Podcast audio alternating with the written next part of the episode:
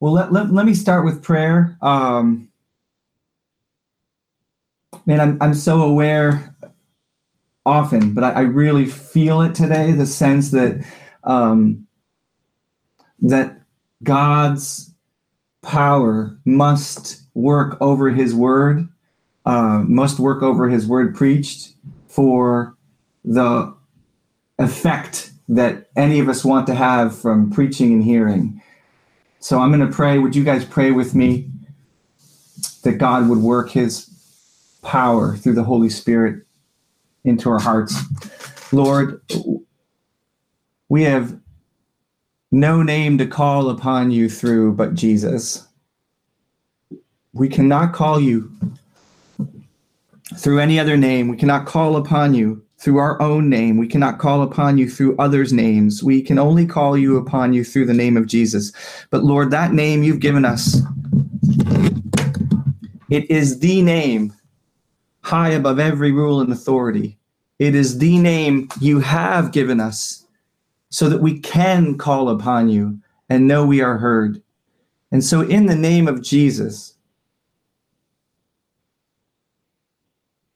He is the perfect key that unlocks the door to your grace.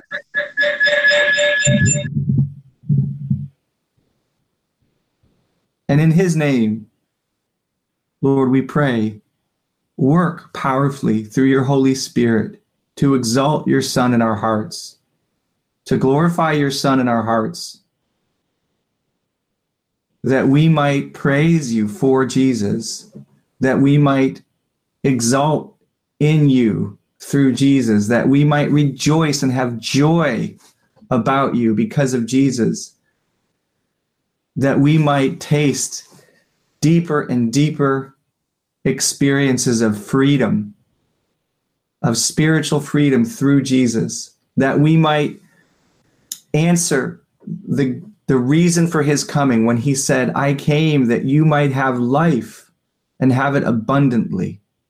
In the name of Jesus, please pour out and work through the Holy Spirit this abundant life, this new life through the Holy Spirit that we need to taste and experience so much. We ask this in your holy name, in the name of Jesus, that he might be exalted and we might find joy in his name. Amen. So this morning, um, we're approaching communion, and I'd like to stay on the track that we've been on, kind of from Good Friday through Easter, through the resurrection and the ascension and the outpouring of the Holy Spirit. Um, and I'd like to pick up kind of where we were last week with the final point of last week's message on the Holy Spirit and his work, which was we experience the Holy Spirit as we embrace Jesus in his gospel.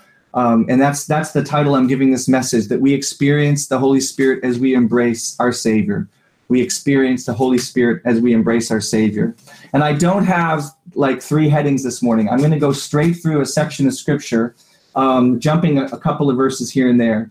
And the passages, the passage that we left off on last week, I think it was one of the last ones, second to last passage, which was Galatians 3. So if you have Galatians, well, it'd be Galatians 2 and 3. If you have the book of Galatians, um, could you turn to chapter 2? And it would be really great if you do. Um, if you do, oh, we just had Christiana join us. Hi, Christiana. So glad you're here. Um, if you do have your Bible, it would be really good if you could get it. Um, so I should have said that before the break, but if you need a second to go grab your Bible, we're going to look at Galatians chapters 2 halfway through, and we're going to look at the first part of 3. So Galatians 2, chapter 3. I've got the verses right here, so I'll try to make sure that I note where we are in them, but it would help if you did have the actual verses with you. So again, we're picking up with kind of where we were last week, which which was our final point in that message, which was we experience the Holy Spirit as we embrace our Savior. And we specifically talked about embracing Him in the gospel of His good news. And that's really going to be the point of the spear this morning. There's a way that we need to embrace Jesus. Uh, not he's a good guy, or you know he's a really great teacher, or even like hey he's, or even simply he's the Messiah. But there's there's a fullness to the message of Jesus that we need to embrace if we want to embrace, if we want to experience the Holy Spirit the way God intends us to experience Him. And that's spelled out so clearly in the book of Galatians. This book, Galatians, is a beautiful, beautiful letter. It is a letter of great freedom and hope and peace and great grace. The, the, uh, the great reformer, the 16th century reformer Martin Luther, called Galatians his, he named it his Katie von Bora. He actually called the letter of Galatians his Katie. He gave it a name, Katie. And he gave it this name because that was his wife's name. His wife's name was Katie von Bora. And, and Luther felt so close to this book. He felt so cared for by it, so, so helped by it, so embraced by it. And he was so enamored with it that he gave it the name of his wife. He said, Galatians is my Katie. Um, but Galatians is also a really bold letter. Like it's a letter of tough love. There are words and attitudes that come out of Paul that are designed to grab us by the, the scuff of our collar and, and shake vital sense into us. Paul does something in this letter that that I don't really see him doing in, in any other letter quite the way he does it here. Um, and uh, Hannah just joined us. Hi, Hannah. Um, for instance, Paul in the book of Galatians, he never thanks God for the Galatians. He's always thanking God for the people he's writing to, but he doesn't do that.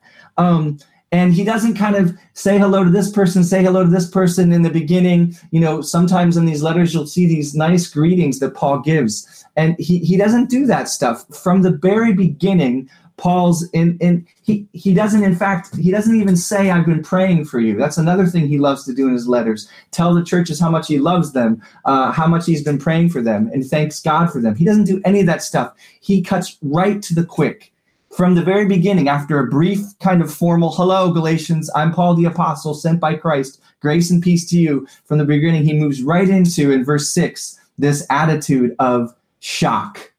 He says to them, I am astonished at you.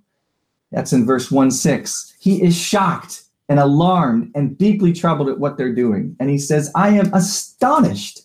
Um, and, and let me tell you, this is really like kind of grabs me what they were doing he found it, it, it, was it was so shocking to him but i think if any of us walked into the galatian church and we walked into that community and we spent a day with them I, i'm afraid that that many of us would hardly notice anything was wrong like it, it wouldn't necessarily register to us um, especially in our current cultural climate, we might even be tempted to say, man, what, what a beautiful faith tradition they have. Look how religious they are. Look how polite they are. Um, look at the beautiful, you know, tapestries they have around their rituals. And, and Paul is saying, I am shocked at you.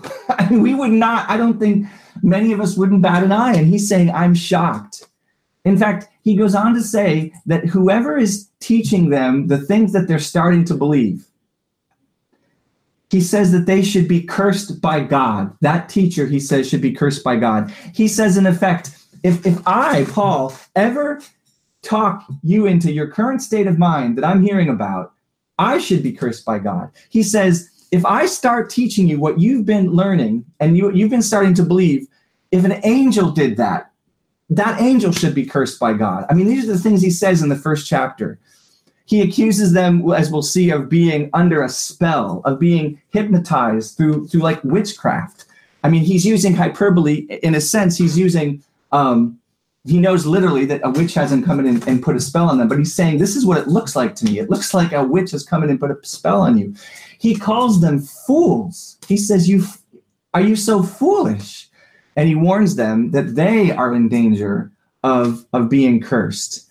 And so, with everything Luther said about it being so dear to him, he named it after his wife. There's this there's a starkness to it, um, and and and I I think that we just need to stop and ask the question like, what does this say about the way we think about the things Paul will think about? You know, um, I mean, like I said, I think if, if we'd walked in there, I know for myself, I, I don't think my first cue would have been these people are witchcraft. You know, they're they're they're they're under a spell. so it begs the question what had they done that was so horrific to Paul? So bad that he says, I'm astonished.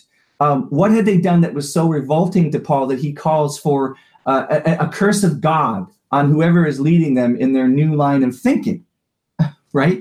Uh, they were doing something um, that was to Paul just about the worst thing that could be done, and and and and I think um, that it really, again, I think it, in some ways, it betrays just a, a numbness in myself and others to the the starkness of the gospel, and the uniqueness and the precision of the gospel, because what the Galatians were doing, what they were believing, and what they were being led to believe that was so alarming to Paul was this. They were being told that Jesus was the Messiah and he was God's son, and that they needed to have faith in him, but they also needed to add to that faith religious ritual, their own performance, and their own morality if they hoped to be saved. They were being led to believe, in essence, in a very polite, civil way, simply that Jesus alone was not enough for their salvation. Jesus alone was not enough for their right standing with God, that he was not enough to justify them before God. And we'll talk about what that word means. But they were essentially being told that in a very polite and civil and religious sounding way, that Jesus' blood and the work he had done on the cross were not enough to declare them not guilty, that Jesus was not enough to give them a righteous standing forever before the judge of the universe. They were being told that Jesus was good, he was the Messiah, but they also needed to add their religious performance. They also needed to add their obedience to the laws of God. They also needed to add, in effect, their character and their own righteousness to what Jesus had done if they'd hoped to be saved, if they'd hoped to have a, a righteous standing before God. And they were being told this by very smooth talking religious folks that none of us would be shocked at or appalled by if we met them in the grocery store. Uh, they weren't some weirdo, you know, cult leading people living out in. Um, well, I won't. I won't go down that road. But but but that's what they were being told. It was not enough to rely on Christ to reconcile us. It was not enough to rely on Christ to save us. So so that was what Paul said shocked him and and that was what paul said should curse him if he taught that. To curse him by god. And and because and the reason why paul is so upset by this and so alarmed by this and so troubled by this is that he knows that it's it's not only our performance it's not only that our performance our character our religious duty it's not only that that's unnecessary for our salvation but it, if we do actually move in our faith from Christ alone for our salvation to Christ plus our performance, Christ plus our religious piety, Christ plus our great character, if we do actually move away from Christ alone and Christ plus, we will actually be abandoning Christ we will be obligated to be perfect. We will be ourselves walking in the way of, of put, jeopardizing our own walk with God and putting ourselves under his curse, as we'll see, as Paul talks about. In fact, deeper in the letter, Paul warns them that if they rely on their, if they want to rely on their religious rituals, they better prepared, they better be prepared to be perfect in every other way. He says, I declare to every man and woman that if he wants to find his righteousness in, in his obedience to God's laws, he better be ready to obey the entire law of God. See, in, in Paul's conception of who Jesus is, there is no in between between Jesus, hope in Jesus for our salvation, and, and hope in us for our salvation. There's no in between. It's either trusting Christ alone for our salvation, trusting Christ alone for our righteous standing before God, trusting Christ that Christ alone justifies us, cleanses us from our sins forever before God, or it's it's all up to us. It's it's our righteousness we will stand on, or Jesus' righteousness. And Jesus, Paul says, will not be the co-savior with anyone. He will not he will not be the co sin bearer with you. He will not bear some of your sins while you bear some of your sins. He will not bring some of the righteousness to the table while you bring some of the righteousness to the table. He won't share his glory as the only perfect atoning sacrifice with, with us. He won't share his glory as the only Lamb of God with you. He must be our Savior and lead us to our eternal life, or we must try to be and perfect and surely be in that attempt condemned before God for our lack of perfection. There's no in between. And listen, this I, this sounds. I, I, believe it sounds harsh to a lot of our ears. Um, as we really think about it, maybe if we were rooted in kind of these doctrines from an early age, it may sound normal to us. But I think as we move more and more into a, a pluralistic society where tolerance is not only something that means that we we respect and we, we we try to live at peace with different views but that if we have our own particular view of jesus christ and the exclusive claims he makes that we're actually being hateful and bigoted I, I, think we can subtly be lulled into this sense that oh no we can't we can't think of jesus in these terms. We can't think of him as the as the only savior. And paul is saying you have to think of him this way. He's he's not bringing these things to them because he's he hates them or he's trying to like you know, just be rough with them for the sake of being rough. He's saying these things because he loves them. And he knows that nothing is more eternally crucial for them. Nothing is more eternally crucial for them and spiritually vital to them than a right understanding and embracing of the truth about Jesus. Nothing is more eternally crucial for their eternal destiny or vital for their spiritual joy and health than a right understanding and an embrace of the truth of who Jesus is and what he's done. So his tone could not be more serious in this letter. It could not be more urgent. And, and this morning, we're going to pick up right in the middle of this letter in, in a familiar part to many of us and it's again getting near to where we closed last week. So I'm going to read parts of two and three, and I'm going to stop along the way and, and try to give some commentary on them. And then we'll move into communion. so I'm going to start in chapter two, verse 15. Chapter 2, verse 15. So if you can turn there right now, that's great. If you can't, it's okay. I'll read it to you. Paul says, speaking of himself and his fellow apostles, we ourselves are Jews by birth and not Gentile sinners. Yet we know that a person is not justified by works of the law, but through faith in Jesus Christ. So we also have believed in Christ Jesus, in order to be justified by faith in Christ, and not by works of the law. Because by works of the law, no one will be justified. Paul is saying here listen, me and all my compatriots, me and all the other apostles, we're all Jewish. We all received circumcision. And if you don't know what circumcision is, it was a ritual performed on on on on, on babies that were male babies in the, in the Jewish faith. And Paul is saying we've all gone through this special religious ceremony. And we're not relying on it. We're relying on Jesus alone. We've given up relying on our religious duties. We've given up relying on ourselves. We're relying on Jesus alone, and we're Jewish. And of course, he's speaking to Gentiles. And he's trying to say the gospel came from us, Jews. Jesus was Jewish. We've all gotten circumcised. We're not relying on that. We're relying on Jesus. So why are you relying on, on Jesus plus circumcision? So then in verse 16, he says, or uh, I'm sorry, in in um, I want you to look at, at verse 16 and see that word justified. We know that a person is justified by works, not, not justified by works of the law, but through faith in Jesus Christ. We know that a person is not justified by works of the law, but they're justified through faith in Jesus Christ. And he keeps repeating it. So we've also believed in Christ Jesus in order to be justified by faith in Christ and not by works of the law because by works of the law, no one will be justified. And I want to talk about this word justified because it's one of the most important words in the universe. And, and it means, especially in this context, biblically it can have different nuances, but in this context, it means God's verdict on a person's guilt or innocence before him.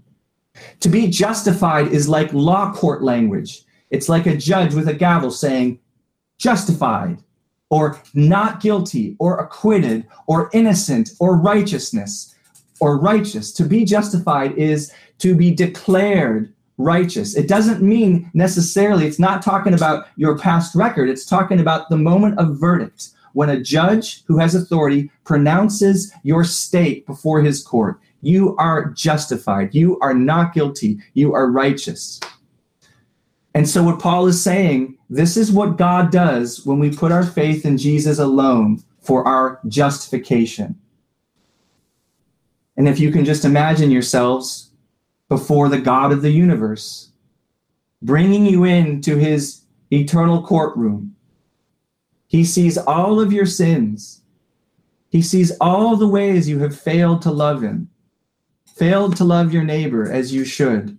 He sees all the ways that you've been selfish and lazy and arrogant and unmerciful. He sees all the ways that at many times in your life you've been lustful and greedy and unkind and cold. He sees all the ways over the course of your life that you've been indifferent to people or impure in your thoughts or dishonest or full of gossip or or or where your heart's been filled with hatred and judgment uncaused hatred and a judgmental attitude he sees it all and he's a god who's holy and perfect who cannot reconcile himself with sin and say sin's fine, but must punish sinners for their sin. And then he sees Jesus. He sees you and all your sin, and then he sees Jesus. And he sees Jesus condemned. And he says, That's for you. And he sees Jesus sentenced to death before Caiaphas and the high priest and Pontius Pilate. And he says, that's for you. And then he sees Jesus punched and beaten. And he says, That's for you. And he sees Jesus' body flogged. And he says, That's for you, world. That's for your sins. And then he sees Jesus' hands slammed with nails. And he sees his feet slammed with nails. And he says, That's for your sins, world. And then he sees Jesus nailed to wood and raised up and hung on a cross. And he says, That's for you. And then he sees Jesus' side speared, pushed through, punctured with that Roman spear. He sees the blood and the water falling out, and he says, That's for you. He sees Jesus poured out and given over to death, and he says, That's for you. And then God sees more. He sees what we couldn't see if we were at the cross. He sees all of your sin all of that stuff we talked about, all of it, all of it put on Jesus. There's nothing left on you. He puts all of it on Jesus.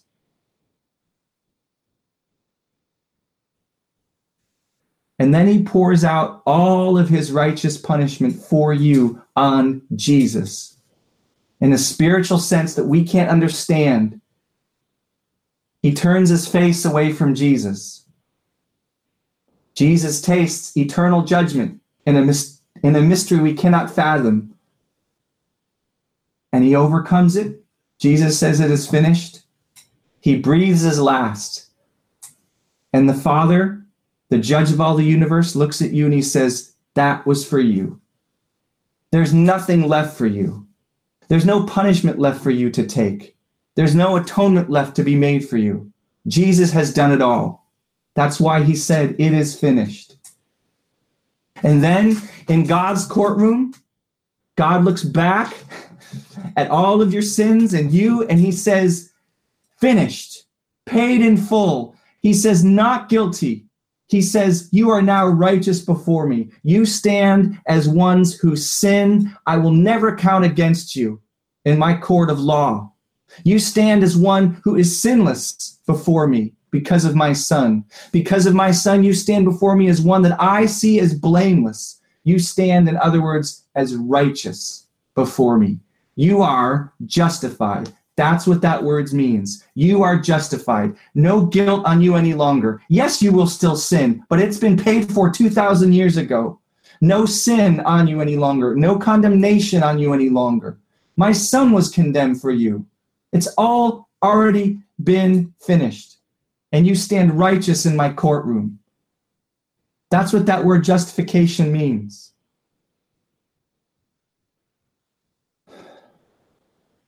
It took me a long time, you know, uh, 21 years of life before I embraced this truth and it set me free.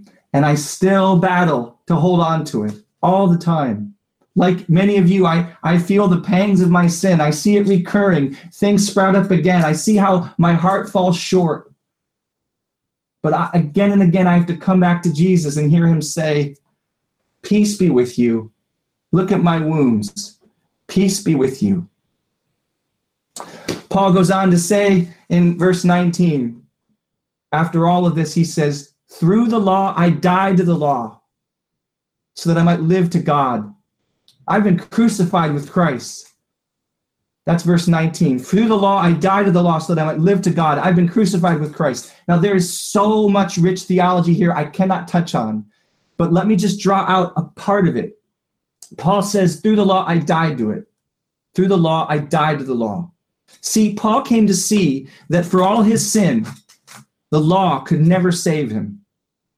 The law could never save him. The commandments of God, the commandments of God that are wonderful, to love God with all your heart, mind, soul, and strength, to love your neighbor as yourself. That's the law, the law of love.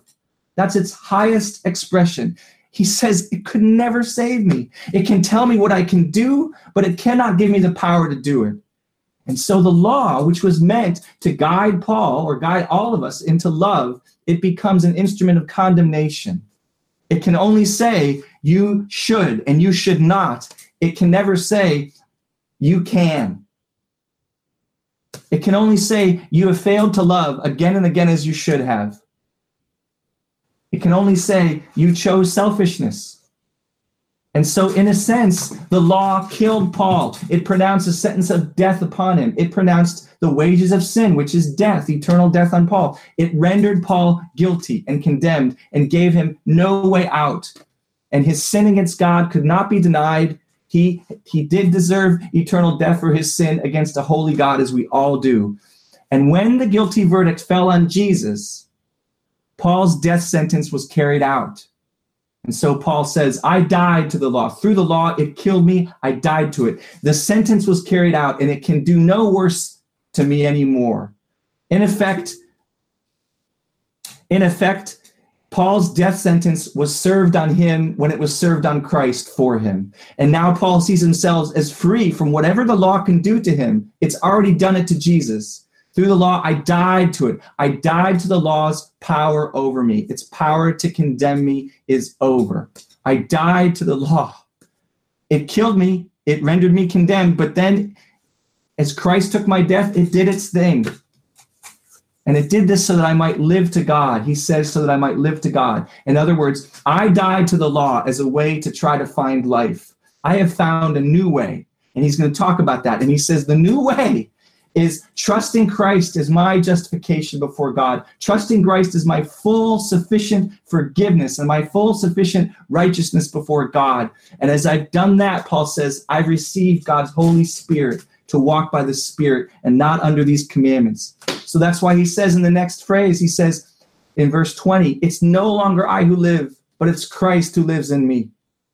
The life I now live in the flesh, the life I now live on earth, I live it by faith in the Son of God. I live it by faith in what Jesus did for me. He says, he qualifies. What's he mean by that? I live by faith in the Son of God, particularly the Son of God who loved me and who gave himself for me. That's who Jesus is to me. He loved me, he gave himself for me.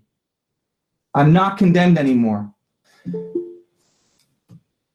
Jesus, Paul says, lives so fully in him and so robustly in him and so overwhelmingly in him that it's as if Paul has disappeared, disappeared in the ocean of love and life and new freedom and power he has found in the Holy Spirit of Jesus. He says it's man, it's it's Christ who lives in me. I've I've disappeared into his love for me. I can I can preach these words to you, but I know I cannot make these things alive in your heart. And, and I, I, I need the Lord to make them alive in my heart as I read them. I'm going to pray right now. God, I just, I just want to ask you, please, again, we all just want to ask you, make the truth of who Jesus is for us alive in us again, that we might experience the Spirit in a more profound and fresh and full way, so that Jesus might be exalted, so that through the Spirit, Lord, and his work in our heart, we might say, Yes, this is true. This is true. Lord, exalt your Son through the Holy Spirit in our hearts. There's an old poem, there's different pieces of it. Uh, John Bunyan was one of the guys attributed to, but it, it was around there in the 1700s, I think. But um, it, it goes like this, or pieces of it go like this. and it's a poem about the difference between what the law can do versus what God's grace can do. And it says this Run, John, run, the law commands but gives us neither feet nor hands. Run, John, run, the law commands, but gives us neither feet nor hands. Far better news the gospel brings. It bids us fly and gives us wings. A rigid master was the law, demanding brick, but denying straw. Listen to that. A rigid master was the law, demanding brick, meaning demanding us to do, do, do, but denying straw. That's how you make bricks. You have to make them with straw. A rigid master was the law, demanding brick, denying straw.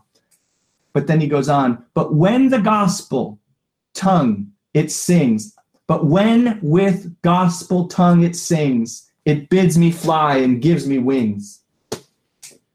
The author is saying the gospel doesn't just tell me what God commands, it gives me power to follow God. there is no freaking better news in the universe.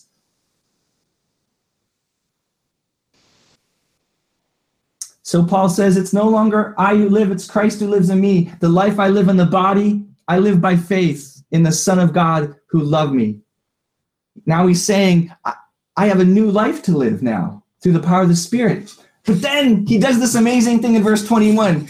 It's like before he wants us to spend too much time looking at his new life, before we do that, he's like, but wait, wait, wait. Don't take your eyes off the cross. Before, before you or I take our eyes too quickly off the cross, where we're justified with his blood, before we fix our gaze too quickly, even on Paul's newfound power, he calls us back to the wellspring of all that power. Verse 21, he says, I do not nullify the grace of God. For if righteousness, if that right standing we talked about, that forgiveness, that just standing of not guilty and righteous in God's sight, if that were through the law, if that came by my obeying it, then Christ died for no purpose. And this is so important to understand. Paul is saying, yes, now the Spirit of Christ lives in me. This is so important.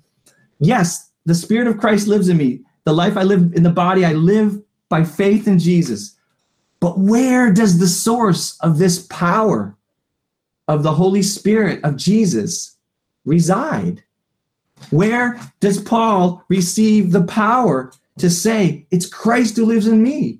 He says, It resides in me, relying above all things on Christ crucified for me so that through him alone I am justified before a holy God. I do not nullify the grace of God, for if righteousness were through the law, then Christ died for no purpose. Paul's saying, if I forget that, if I deny that, if I minimize that, if I try to add to the work of Jesus alone, if I start to think and live as if I could be declared righteous by my performance, even partially, instead of only through Jesus' death for me, then what was the point of his death? It's meaningless. Grace is is, nothing. If, if I could do this work myself, you know, if, if you add anything to pure water, if you add anything to pure water, it's no longer pure water.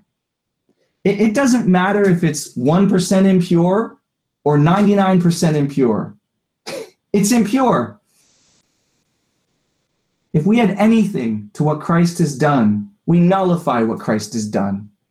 God is holy, and he will not accept any compromise with sin. Jesus must be our righteousness. or we have no righteousness with God. If we add ourselves to the pure holy water of Jesus, if we bring our, our righteousness into that, that glass of pure water, it, it becomes impure. And, and again, I, I, you know, I'm not trying to say, oh, you guys are so awful. And I, it, it's not out of a, a desire to, um, to slam people that Paul is saying this. It's because it's the truth about us. And we, we need to embrace the truth about us. And we need to embrace the truth about Jesus. And when we deny the wellspring of Christ alone for our justification, we, we prevent the flow of the Spirit that only springs from that well, that well of Christ alone for our justification. If, if you want to stop the water coming out of a hose, just turn off the spigot. If you want to kill the Spirit's flow in you, take your eyes off Jesus alone for your righteousness before God and start relying on your devotional life. Start relying on your tithing. Start relying on your kindness. Start relying on your honesty. Start relying on your work ethic. Start relying on your porn free life. Start relying on your own righteousness instead of relying only on God's gift of righteousness in Christ. And as sure as death and taxes, you will start to impede and, if not stop, the flow of your the Holy Spirit in your life. And that's exactly what the Galatians were doing. And I do the same thing. I, I, I, would never say, I'm adding to what Jesus did for my righteous standing before you, God. I, I would never say that. But, but before I know it, these deeds, like a devotional life or kindness to Jen, that are supposed to come from a heart of gladness for the work of Jesus and independence on his spirit, they start to become where I put my security before God. I did my quiet time, Lord. I had my devotional morning, so you accept me right now. I mean, I just think it's right under the surface of my thinking. I worked so hard at work today, Lord, so I'm safe with you now. Does that happen with you guys? And in more painful and sadder ways, it happens too. And this is more delicate because we have to be compassionate about this, especially when we feel and we see in others pain and sadness. But but we might also see symptoms of this kind of self-reliance of Jesus plus me when we're overwhelmed with anxiety and fear over sins that we've already confessed, over duties that we've left undone, that we've we've already brought to God. We might start to see this when we're paralyzed with getting every single choice right and we cannot live in peace. And we all can battle with those things, and we need to be gracious and compassionate with one another about them. But they can be rooted in this in this subtle way that we've started to shift our security away from what Jesus did for us and who he is for us and onto ourselves. But listen, in the Galatians case, there was no subtle shifting about it. They were aggressively going all in on Christ plus what we do, Christ plus my performance for salvation. And that was a false gospel. And so now, out of love, Paul gets even more direct and bold with this church. And look at verse three of look at verse one of chapter three. Verse one of chapter three. He says, "Oh foolish Galatians, who has bewitched you? It was before your eyes that Jesus Christ was publicly portrayed as crucified." If I could paraphrase here, he's like, "You are being so foolish." You have no idea. How could you give up on the gospel of grace alone, through faith alone? It was clearly taught to you. I, I publicly showed you. I preached these things to you in open air. It, it's, it's like he's saying, it's like an evil witch has come over you and cast a spell on you. It, it's as bad as if you've been hypnotized. It is as bad as if you've been hypnotized by a, a, a dark cult leader. Barbara just joined us, and okay, there we go. You were presenting for a second, Barbara, but I'm so glad you're here. And then Paul says in verse 2 let, let me ask you only this Did you receive the Spirit by works of the law or by hearing with faith? L- let me ask you one thing, Paul says. Let me focus on one thing. When you embraced Jesus as alone as your righteousness before God, you saw what happened, right? Your lives were changed. there were miracles of power. And, and most amazingly, there were miracles of heart change.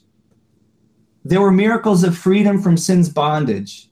The, the presence of the Holy Spirit of Christ came into your lives in, in, in ways you could never deny. And Paul's asking them, How did that happen? How did that happen? Do you remember how it happened? Do you remember how it bear it bore fruit in you? You found that you had new power to love, new power to say no to sin, new power to say yes to kindness. How did it bear fruit in you? Did it did it come from you believing what I told you about Jesus or did it come from you relying on your obedience to God in the law? Which did it come by? And of course, the answer was clear for the Galatians. It had come when they believed the gospel of God's free grace. And so he says, Are you so foolish? Having begun by the Spirit, this is verse 3 now, are you now being perfected by the flesh? You started with the Holy Spirit. You, you had no hope with God. You had no peace with God. The Spirit came and gave you power and peace. And, and now you're moving back to, to you and you carrying your own cross for salvation? Did you experience so many things for nothing? He says in verse 4. If indeed it was for nothing. And he asks the same question again in verse 5 Does he who supplies the Spirit to you and work miracles among you do so by works of the law or by hearing with faith? Paul is asking this church whose joy and love and peace were drying up and dying up, he's asking them a very basic question he's saying, at what point did your lives change for Jesus? When, when did you see joy and power and change? Was it when you put your trust in Jesus or when you put your hope for your salvation in yourselves? And, and he's asking this because, folks, when, when we come to Jesus, when we when we see and receive what he's done for us, the most powerful thing in the universe that can happen to a person happens. The Holy Spirit of Jesus, when you embrace the truth about Jesus as your Savior, you, you, you recognize that you, yes, you are a sinner. Yes, this sin offends a holy God. But you put your reliance on Jesus to forgive you and to save you completely from all of your sin, past, present, and future. When you do that, the most powerful thing in the universe happens. Jesus himself, through the Holy Spirit, comes into your heart and he makes you new and he fills you with your with himself. And when that happens, your life must change. I'm not saying your life must change. I'm saying it just has to change. Like it can't not change. Now it will not change all at once. You will not be perfect. Uh, it, it, it may not look as dramatic as someone else's story of coming to Jesus, but you will change. You cannot have the Holy Spirit of God enter into your body and fuse himself with your spirit and be the same as before. And Paul's appealing to them to that experience. And he's saying, You started that way. Are, are you now going to go a different way? In effect, he's trying to explain to them the truth that this power for change, this power to live new, it continues as we continue to rely on Jesus and not ourselves for our righteous standing before God, as we rely on Jesus and not ourselves for our full forgiveness and our justification and our standing before God as innocent, not guilty, blameless. Even though in ourselves we're not those things, we rely on Jesus and say, Yes, Lord, I accept the gift of Jesus for my forgiveness and clean record forever before you, my righteous standing before you. and now we're going to move to verse 10 because I just love what he does here in verse 10. Because Paul is going to shut the door hard on anyone trying to escape this truth, thinking that they can kind of still find their way to God through their performance. He is going to slam the door on salvation by self effort very hard, very hard. Verse 10. And again, he's doing this because he loves them and he wants to make sure no one tries to go out that door. Because when they go out that door, they're not leaving uh, a, just a religious faith, they're leaving Jesus. So he's going to shut this door. In verse 10, he says, For all who rely on works of the law are under a curse. For it is written, Cursed be everyone who does not abide, that means continue to do all things written in the book of the law and do them. Cursed is everyone who does not abide by all things written in the book of the law and do them. That's God's word. He's saying if you want to rely on the law instead of Jesus, you're going to be cursed because cursed is everyone who does not continue to do all things that God commands. Verse 11 Now it is evident that no one is justified before God by the law, for the righteous shall live by faith. But the law is not of faith. Rather, the one who does them shall live by them. Look at the word rely in verse 10. See where it says, For all who rely on the works of the law are under a curse. That word is so incredibly important. That word rely, it, it is so incredibly important for, for helping us understand what Paul is trying to get across. Paul is not shocked and alarmed and calling them foolish and put witchcraft spelled for their circumcision. Listen again. Paul is not shocked and alarmed and calling them foolish for their circumcision. He is shocked that they are relying on it for their righteous standing before God. Again, Paul was circumcised, his fellow apostles were circumcised. He's not shocked and alarmed that they're obeying some religious ritual. He's shocked and alarmed that they are relying on it for their righteous standing before God. Later in the letter, Paul will say in chapters 5 and 6, he says, Neither circumcision nor uncircumcision means anything. He's saying you can't rely on religious rituals and you can't rely on your lack of religious rituals to justify you before God. You must rely on Jesus' blood and his blood alone. And, and I say this word rely is so crucial because God is not commanding you today to not have a devotional life. Like I, I, know we could walk away from this very confused. Like, well, what does if we're not justified before God by our works before God, by our obedience before God, then do we not obey? Do we not do we not pray? No, no, no. He's not God is not commanding you not to have a devotional life. He uses devotional lives. He wants you to have a devotional life. He is commanding you not to rely on it for your acceptance before Him. So come to prayer night on Tuesdays at 7. Go to Samson Society and confess your sins and get to know other brothers on Wednesday nights. Uh, come to our devotionals at noon. Have your own quiet study in the Bible. Go to Donna's Bible study. Evangelize and serve at Dorcas when we can come back together again. And yes, come every Sunday to church here. All these are tried and true pathways that God gives us grace through these things and feeds us and grows us. Unless, unless we are relying on them for our acceptance before God. And if we start to rely on them for our acceptance before God, they choke the flow of the Spirit.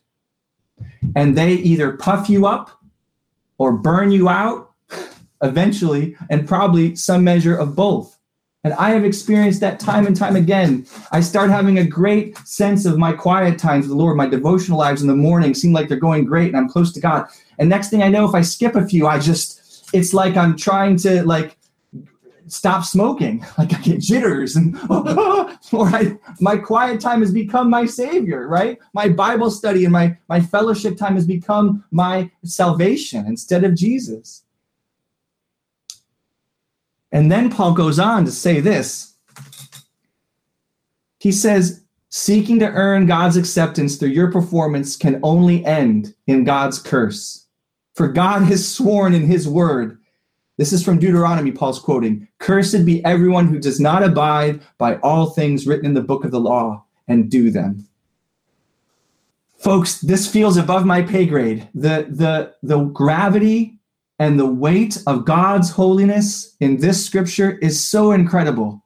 Uh, I, I, feel like I need to take my shoes off, and, and I feel like I barely understand God's holiness.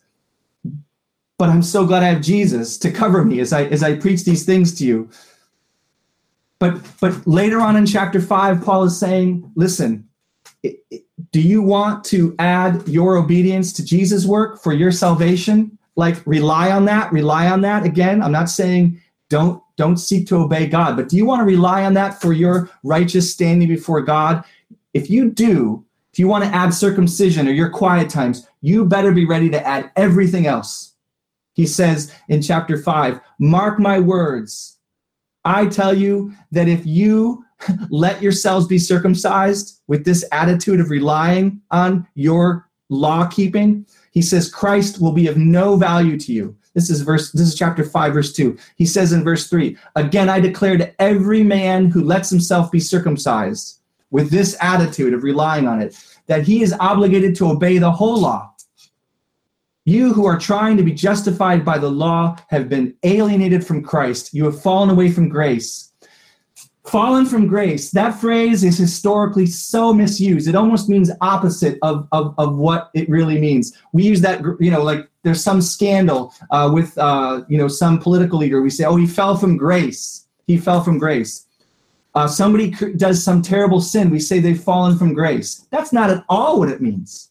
Falling from grace means you might be the most religious person in the universe, but you're not relying on God's grace anymore for you're standing before Him. You're relying on your righteousness. You're relying on your moral character and your goodness. That's what Paul says falling from grace is falling from God's gift of salvation. And he says if, if, if you want to obey part of the law and bring part of the law into this equation with you and God, you better be ready to be perfect. And of course, Paul knows you won't be perfect. You're, we're all contaminated. Even those of us who know Jesus and have been saved, we're all contaminated with, with, with, with remaining selfishness that, that will never be fully expo- expunged, done away with until our resurrection, when Jesus finishes the whole job of making us completely pure. That's something, it's a miracle God has to finish. And so we continue to struggle with sin, and God knows that. But but but if, if we're going to rely on ourselves and say, God, here's my heart, judge me according to my heart instead of Jesus, we're never going to stand before him righteous. And because God is holy, we will reap his curse for our sin. On earth, that curse will be fear and dread and, and bondage to more sin. And then ultimately, when we die, it will be eternal separation from God, the God who is zealous to protect the glory of his holy love from all selfishness and sin. And so Paul is pleading with them don't buy this garbage of you, of Jesus plus you. Because he's saying that isn't what God wants for you. It's not what God wants for me. It's not what God wants for us. And so Paul lands this plane with the best news in the universe. He says, No. Starting in verse 13, Paul is saying, God has something so much better for you and me. He says in verse 13, Christ redeemed us from the curse of the law by becoming a curse for us. For it is written, Cursed is everyone who is hanged on a tree and Jesus did this, verse 14. Why did he do this? So that in Christ Jesus, the blessing of Abraham might come to the Gentiles, so that we might receive the promised Spirit through faith. Jesus did all this. He became a curse for us so that we would receive his Holy Spirit. Jesus became your curse. He became your sin so that you could, you could receive his Spirit. Dear ones, Brothers and sisters, God will not curse you because God already became your curse. God will not judge you for your sin because God already became your sin and was judged in your place when he took on all your sin as God the Son. And God, in return for what his Son has done, will give you what only Jesus deserves a righteous standing before him and his very Holy Spirit living in you forever, so that not perfectly, not without continual struggle, but so that you can begin more and more to live for him and through him. So, dear ones, I, I just want to appeal to my heart and to your heart and ask God to help us just to believe this good news, whether for the first time or the 10,000th time, to believe the good news. See all of your sin on Jesus and no longer on you. All of it, past, present, future, nothing for you to add. See all of your curse from God falling on God the Son out of his love for you and never on you. Lord, make us see this. that we might experience more fully, maybe more fully than we ever have, the presence of His Holy Spirit. So let's go to communion. And as we take communion, let, let's let's if any of you need to, just have a moment with the Lord here to mentally I just encourage you, see your sin on Jesus. If you have anything to bring to God this morning that you know displeases Him, just see it on Jesus. Agree with God about it. Say, God, that isn't right. I know that's not right. And, and, and ask Him to help you see it on Jesus and ask Him to give you power to walk away from it. I'm just going to give you a moment and then we'll go to communion.